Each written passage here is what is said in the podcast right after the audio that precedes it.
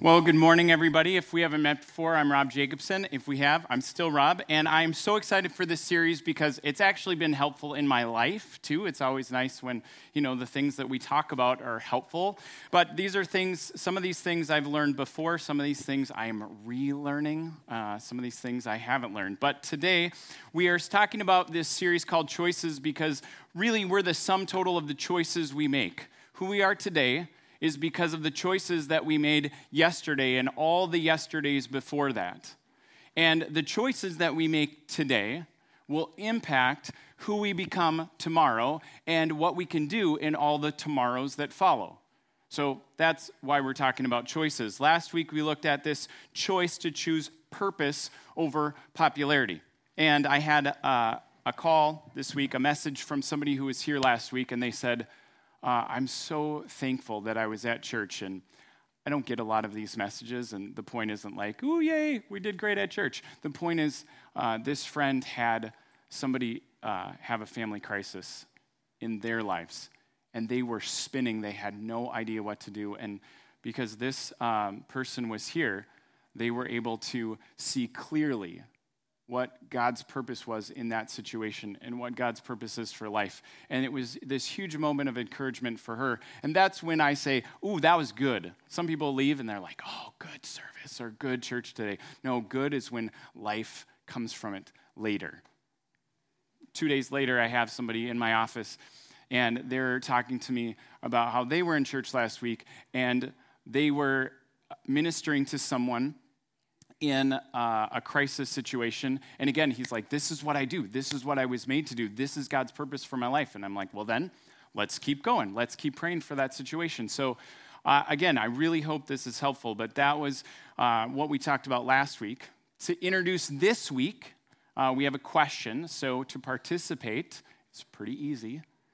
This means yes, and this means no. This means I'm either not listening or I'm not participating, okay? So how many of you would honestly say, I wish I had more time to do the things that are important to me? I wish I had more time to do the things that are important to me. This is, I have enough time. I'm totally fine. This is, oh, I want more time. I want more time for that important stuff. Almost everyone. Like, maybe you have mish- wish you had more time to, I don't know, cook or relax or or water ski, or or knit. Okay, maybe not knitting. No, knit's, knitting's pretty cool. Or, you know, sitting in a hammock. Wish you had more time to play with your kids or learn an instrument or get good at an instrument. But instead, um, if you're like most people, then you say, well, yeah, I wish I had more time to do that important stuff, but I've got bills to pay, work to catch up on, or homework to do, or or... Uh, if you were in my house last week, sinks to unclog, showers to clean, snap streaks to continue, not me, and Instagram captions to perfect. I just have all these other urgent things that have to get done. So, when you ask people how they're doing, what's one of the most common responses you get, besides fine? Good? Busy. Busy. I'm busy. I'm busy, time. I'm, oh, I wish I had time to do that. I'm just crazy busy. It's like an epidemic. See, how many times have you heard someone say, how are you doing? Oh, totally relaxed, chilling. In fact, I honestly feel a little bit guilty because all I'm doing right now is existing. I have nothing to do, right? It's a figment of imagination. Uh, I think we have a problem. And I was I was doing a little bit of reading about this. So if you want to do some reading about this, if you're just intellectual, one of those intellectual stimulated people, The Lonely American, Isolating Yourselves in the twenty-first Century, two psychologists, brilliant writing, read some of that this week. And one of the things they said was that Americans in general place a high value on being ambitious, self-reliant, and productive.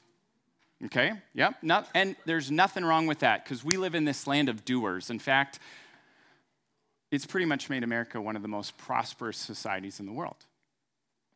However, if you talk to people about this, especially anyone that touches kind of the middle class, upper middle class, lower middle class, middle class, when they talk about their busyness, It's almost like they're bragging, but then they're complaining too. Like for some reason, and I've been there, I've totally been there, we wear our busyness as this badge of importance or success. And yet, how much time do we spend going to work, going home from work, traveling to work, texting our friends or people that we care about to say we're going to be late because of work? Our life isn't just work. And it's not just the vocation that we do. It's that there's all these things that we do that actually might not be of most importance. How are you doing? Oh, I'm busy. Well, I'm actually trying to not say that. Or when someone texts me to see if they can meet, they say, oh, I know you're busy. And I actually just want to write back and say, hmm, I'm not busy. And here's the reason. I choose to have time for what I choose to have time for. I mean, it's kind of novice, right? So try it. Like, we all choose to have time for the things that we choose to have time for. When you say that you don't have time to do this thing, it's because you've chosen something else to do. Now, maybe you don't think you have that much choice in it, but I think for a lot of us, in most situations, we actually do have the choice. And it's the choice that we can make. And today that choice is to choose the important over the urgent. Now, I, maybe some of you are like, ah, aren't urgent things important? Well, sometimes. Or aren't all important things urgent? Maybe, but there's a little bit of a difference. So, you know, here's an example. Like if a six-year-old is having a throw-out temper tantrum because they don't want to go to school, that's urgent. You got to deal with that. But creating a positive environment where going to school is important, necessary, and required, that's important. Or like you have bugs. Staff, we had a little fruit fly incident this week at in the church, you know? Like killing flies in your kitchen or bugs, that's urgent. Putting weather stripping under the door that's cracked too far and cleaning up and throwing away, you know, trash in a timely manner, that's important. Or if you're in sales, like that angry customer that's just, ugh, that's urgent. Creating systems where you satisfy customers and you deal with that stuff is important. Or going to the doctor because you're sick and dealing with that, that's urgent. Getting treated because you're sick is urgent. But the reason you're sick is because you're doing too much, you're overwhelmed and stressed out, and you're not taking care of yourself. So taking care of yourself so you don't get sick, that's important. So those are the differences, I think, between urgent and important. And one leadership expert said, Seth Godin, if you take care of the important things, the urgent don't show up as often. And the opposite is never true. If you're only choosing to do the things that are urgent, you'll actually never get to the things that are very important. And so today, we're going to choose what it means to, or we're going to choose what is important over what's urgent. And where I find this and see this really clearly is this really short story in the book of Luke, chapter ten. It's probably a story you may have heard before if you've been in church before. But just because you've read the story, don't let that keep the story from reading you. God might want to do some work in you in this story. And we're going to look at not only what is happening in the story, but what's happening right around this story, because I think that also sheds light on what God's Spirit might want to do with this. So uh, if you have a Bible, you want to open it up. Uh, we might, I think we'll have it on the screen too, but let me pray for us. God, this is your word and your Spirit that's here, and we do want to hear your voice. No matter what we bring today, I pray that we could pause and we could hear you. And that you give us the space and the energy to choose uh, what's most important. In Jesus' name, amen. Well, after a journey has happened and some ministry has happened, it says in Luke ten thirty-eight that as Jesus and his disciples were on their way, he came to a village where a woman named Martha opened their home to them. Now, it's a really beautiful thing, not just to open your home, but to actually create hospitality. Like, have you been in places where one has happened and the other hasn't happened? I got to go to a Boy Scout, Girl Scout little event, and my child and I walked in, and they're like, oh, take your shoes off, take your coat off, and come on in. And they addressed my child, who went over to the table, and I'm left standing there, like in the entryway, not sure what to do. There's one parent that's over in the living room, but I haven't really been invited over there. There's two other parents that are in the kitchen, but I haven't really been invited over there. So I'm just kind of waiting to see, and it's this open floor plan, so everyone's within twenty feet of me, but I'm like, I, I, I don't want to screw up. And yet here, Martha just doesn't let thirteen grown men who have been on a mission journey, so they're potentially hygiene challenged, into her home. I'm just saying, she welcomes them in. She's a great host. And there are other times in the scripture where Martha is a great host, and she does it perfectly well. So she welcomes them in. And I think it's important to welcome people into your home. I would say it's even more important to welcome people into your spiritual home, so that they know where to sit and they know what to do next, and they feel like not awkward, like my Boy Scout, Girl Scout thing. Anyway, so Martha is this host, and it says that she has a sister called Mary who sat at the Lord's feet listening to what he said. Now, actually, when I was doing some study on this, I found out that in the original language, it actually says that she had a sister called Mary who also sat at the Lord's feet listening to what he said. And I think that little distinction is pretty important, that she also sat at the Lord's feet, because this phrase, sit at the Lord's feet, is this Jewish first century way of saying that she was a disciple of Jesus. She was a student of Jesus. If you sit at your teacher's feet, it means you're learning from them, and Mary did that. But if she also sat at the Lord's feet, it means Martha did that as well. See, Martha was someone who loved Jesus too, who believed in him, who was trying to follow him, and she does what everybody else often does, at least I do. In the moment of loving Jesus and wanting to follow him, she gets distracted, it says, by all the preparations that had to be made. But Martha, verse forty, was distracted by all the preparations that had to be made. All the distractions. See, Martha didn't just want to throw a hot dish in the oven, turn it on, put put out some iced tea, and sit down and, and be with the people. She wanted to make sure. I mean, it is the Son of God who's coming over. Want to get that right. My parents used to say, like, clean up, make sure you clean up. What if the president was coming over? I think at the time it was Ronald Reagan, so I'm like, I don't know, would he, like, bring us into a movie or something? Which my mom would usually give me one of these on the top of the head. She'd be like, just go clean up. No, I'm the only one who wanted to get their house clean. I'm the only one whose parents used the president's thing. Gosh, I have issues. Martha wants to get it right. It's not just one thing. It's lots and lots and lots of preparations. Everything's got to be perfect. She gets distracted in all of those urgent things, and she misses what's most important. I think a lot of us do this. In fact, Um, I would encourage you to just think about that question. What is something that's really important that you've completely missed because you've been distracted from other stuff? What's the most important thing that you've been distracted from lately? It's not that you don't love God. It's not that you're not interested in spiritual things. It's not that those things that matter in your life don't matter. It's just you've been distracted from them. Let that ponder in your head and in your heart. See, Martha, instead of being centered on Jesus and hearing what he was saying, she was just scattered everywhere else. We would say she's a hot mess.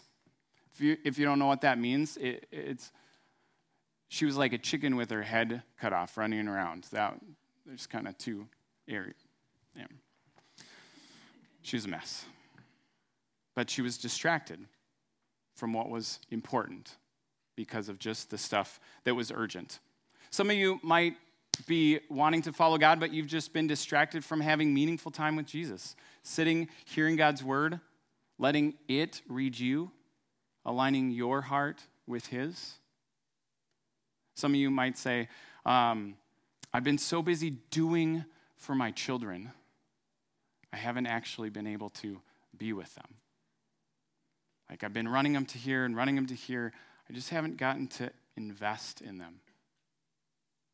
Um, maybe even more, it's not just been distracted. It's been, oh, gosh, I've been child-centered. What do you want to do? What do you want to eat? Uh, what should we do next? And, and the relationships that are most important, time with God that will actually nourish them relationally and spiritually, is what's lacking. For others, it might be most important thing that I've been distracted from. Uh, working out, physical fitness. Not, not that you have to go join the Templar place and do the whatever that's called. Uh, gosh, what is that called? CrossFit, right? Right? Like, I'm, but maybe walking three or four times a week, or not eating fast food just because it's convenient. Just putting stuff from the earth that's in our body. That would be good, but I haven't done it because I've been too busy. Or for some of you, it might be something that's more internal. It might be a habit that you've been wanting to break but haven't broken. Or it might be uh, a thought pattern, or it might even be an addiction. And you know you need to get rid of it. You know it has to go, but you just haven't made time to do the hard stuff.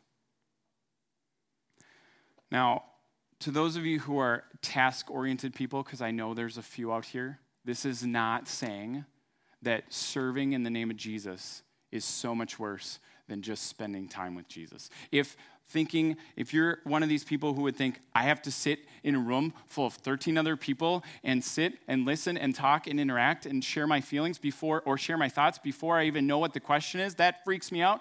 It's not exactly what it's saying. I don't think it can just say that because of where Luke places this story. Yes, it's true that if you just serve and serve and serve in the name of Jesus and never have time to hear him, that's a problem.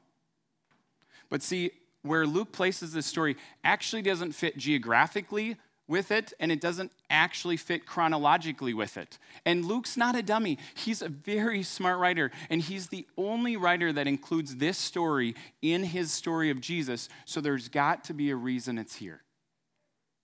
And I think if we look at the story before and after it, we'll see. The story before this is the story of the Good Samaritan, one of the most famous parables. And it's said in response to this question by someone who has, who knows religion, who studies religion, who says, hey, Jesus, what do I have to do to inherit eternal life? I think we have the, yeah, verse. This expert in the law, what must I do to inherit eternal life? And Jesus asked him, well, what does God's instruction say?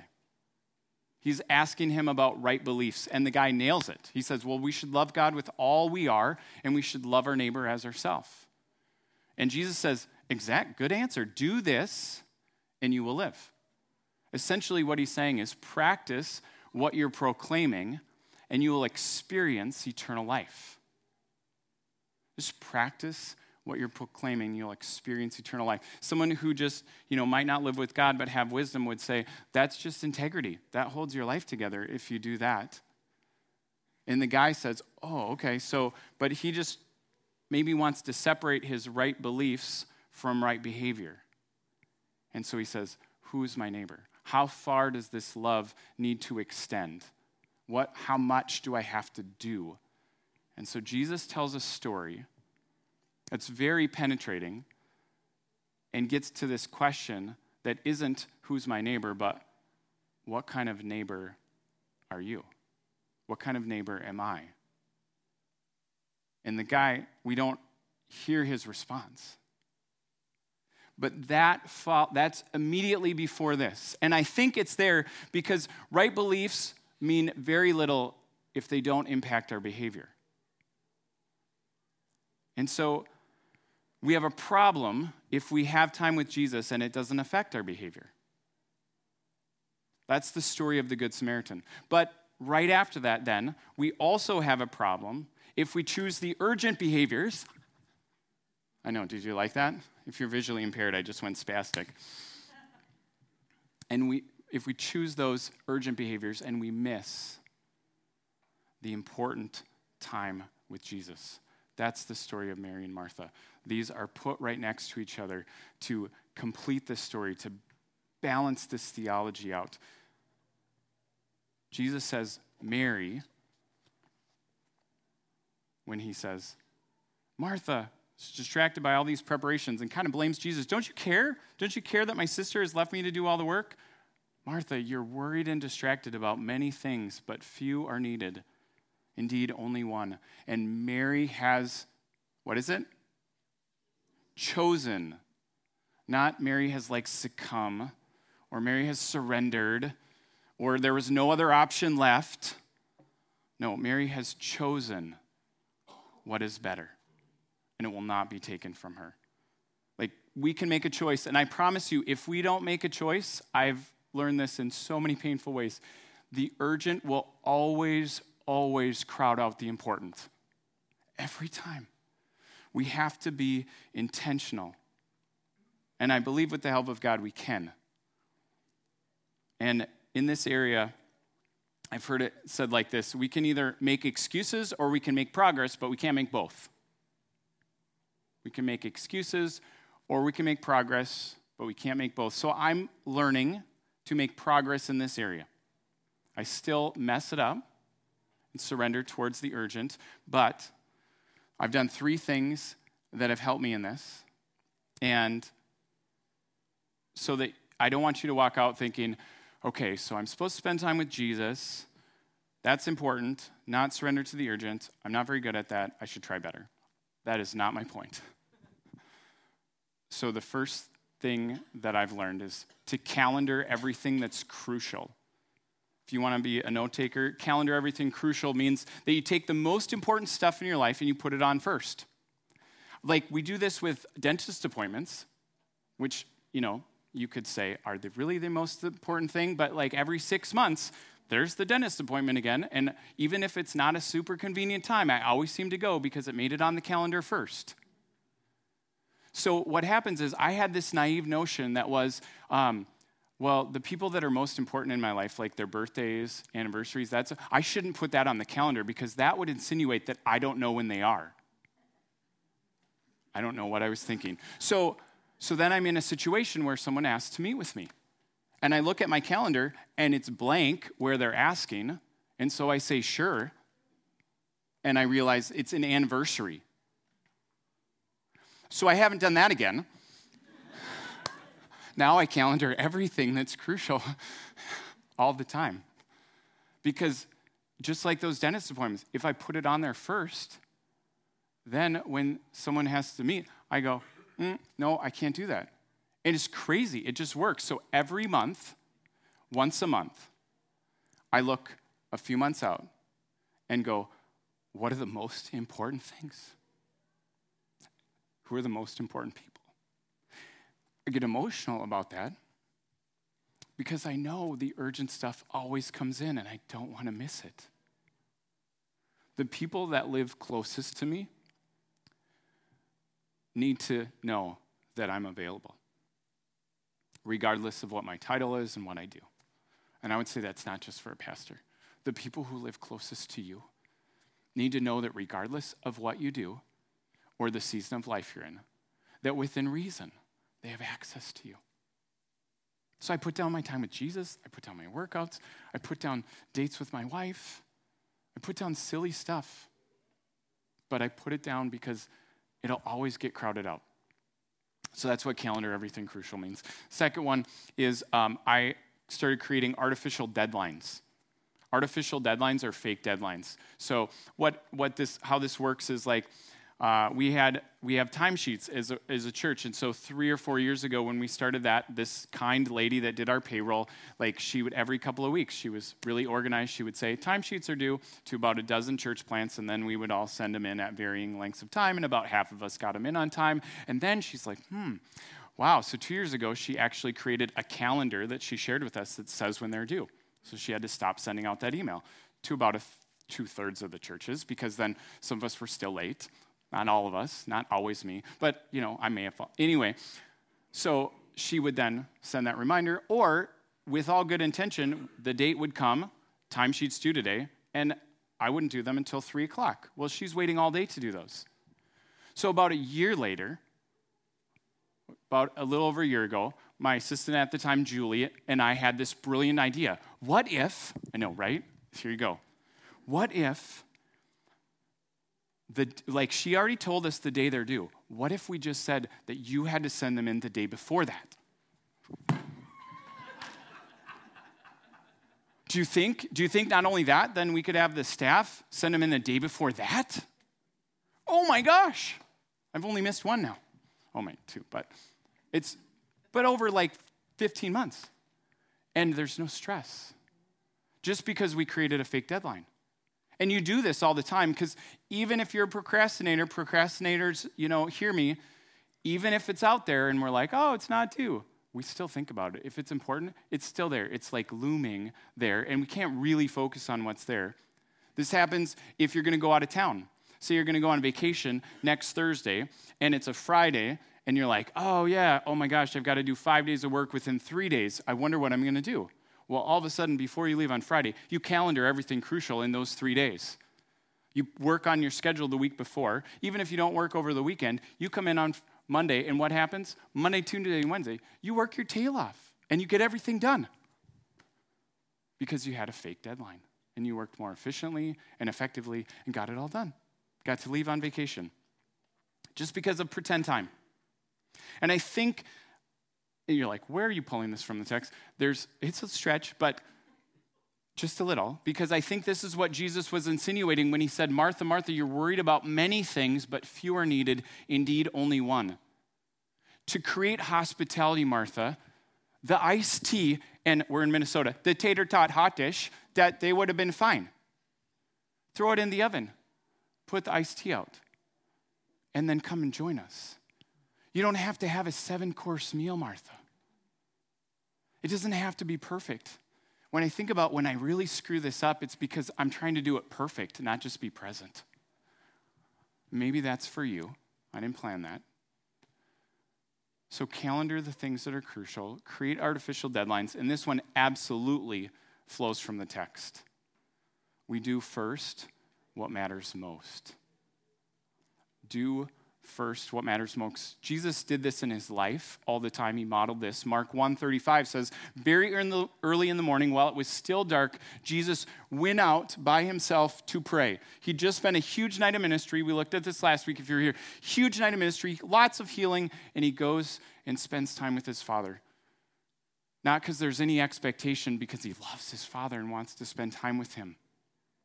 We we do this first in our life, and maybe Jesus is saying to you, you know, I know that you want to spend time with me. I know you love me, so not out of obligation, just when can we do that? And his super kind, compassionate, and penetrating eyes will burrow down on you until you say, do I have to answer the question now? And he's super patient. At least in my life, he says, yeah. But I have all the time you need. We do first what matters most, because otherwise other stuff gets put in the way. Other stuff just comes up. All the urgent stuff just comes up. The thing right after this is a five-sentence prayer when his disciples say, Lord, teach us to pray. We got to pray. It's important, but it feels urgent right now. Five sentences to realign our mind in his kingdom and our heart with his purposes. Jesus isn't asking for every moment of your life. He still wants, he created you the way he created you. He put you in jobs and in situations where he's going to work. You don't have to fly across the world to Africa unless you're Leanne and God told you to. But he just wants your heart. And so you do it first because it matters most. And when I do it first, man, so much of my day works. Like I'm in the flow of God. And when I do it, like at four forty-five in the afternoon, yeah, it's a little sketchy. And it's not militant. It's just what I see modeled in Scripture. And, and our world has made it really easy. You can put an app on your phone and a Bible verse will come up every day. Because sometimes you just need one word from God and it realigns your heart. But again, this isn't an obligation. This isn't to be religious. This is just about what's choosing what's important over what's urgent. And Jesus said, seek first the kingdom of God, and then all this will be added. And that's when you get to practice faith. You go, I don't know how it's going to all work out, but I will seek first the kingdom of God, and then all this will be added. It's what we do when we give, and we give first. I just stumbled into that because a pastor said you should give ten percent to God, and then you should save ten percent, then you should live on the rest. So as a fourth-year person in college, wanting to get married to this cute girl that said yes, um, and we still had time, we just started doing that. And it, it is so much more than money. Like, okay, well, give it first. And when a financial planner said, that's unwise, I think God would understand. We just looked at him and said, we've been doing it for four years. He hasn't failed us yet. Why should we stop? And that's not bragging. It's like, oh, I'm trying to do that now with my time. Oh, can I give my time, ten percent of my time first to God? Can I give and save ten percent for those emergencies, for those people that say, hey, just happened today. We had a, we had a little kid pass away in our school. They don't have a church. They don't have a pastor. And we love this family, and we don't know what to do. Can you help? When I save ten percent, I can say yes to that. That's important. And that's not about me. We all have those situations. Can you choose what's important over the urgent? Because the urgent will always be there. Can you hear God's voice saying, I love you. I just want a little time with you. Whenever you can give it. But would you choose me first? I promise I will be with you the rest of it. All these things will be added. You're worried and distracted about many things, but one's needed, and you can choose it. Lord, would you just hear our hearts today? God, I know I don't always get it right. I know that when I don't, I, because I'm surrendering to popularity instead of purpose, or I'm choosing the urgent over the important, but just even in these two choices, God, you clearly say to us, I love you. I love you. I enjoy spending time with you. My words are words of life, and I want to share them with you. My words of truth will set you free. I want that for you. God, we want that. We love you. We're like Martha, though. We love you, and we sometimes get distracted. And I pray, God, that you would do a work in our lives that we could be empowered to choose what's important. God, that we would, even if it's just one verse, even if it's five minutes in the morning, that we would start our day aligning our hearts with your heart and aligning our minds with your priorities, and that you would add all the things that are needed. God, for those that are saying, I have a habit, in the name of Jesus, I just pray that you would break through that habit, that that person would confess, God, that they would be set free. For those that are saying, I need time with you, God, I pray that you would set them free from their schedule, that you would just give them, show them where that needs to happen. And for those that are letting other parts of their life that are good but not most important run them, I pray that you would just give them some moments this afternoon to flip things around. We want to love you. Thank you for loving us. God, I know that on my own, I'm like Martha and I'm worried and distracted, but with you, I'm at your feet. On my own, I'm like the, the religious person who says, well, how far does my love have to go? Who's my neighbor? But when I'm at your feet, when I'm with you, your spirit says, what kind of neighbor are you? God, I know that when I'm on my own, I'm trying to divide all these things that would be belief and behavior, but when I'm with you, I want to live with integrity, united together. God, I pray that, God, as we close today, that we could, that you would fill us up, that you would unite our, our, our minds, our soul, and our spirit, and our bodies. And if anyone's here and they are saying, whoa, I just I just need Jesus to do a huge work. God, I pray that they would let you come in, that they would say, I give you everything I have. I know it's not enough, but Jesus, you are enough. You died so that I could live. I choose you. You are most important. I love you. Guide my life. Lead me. Amen.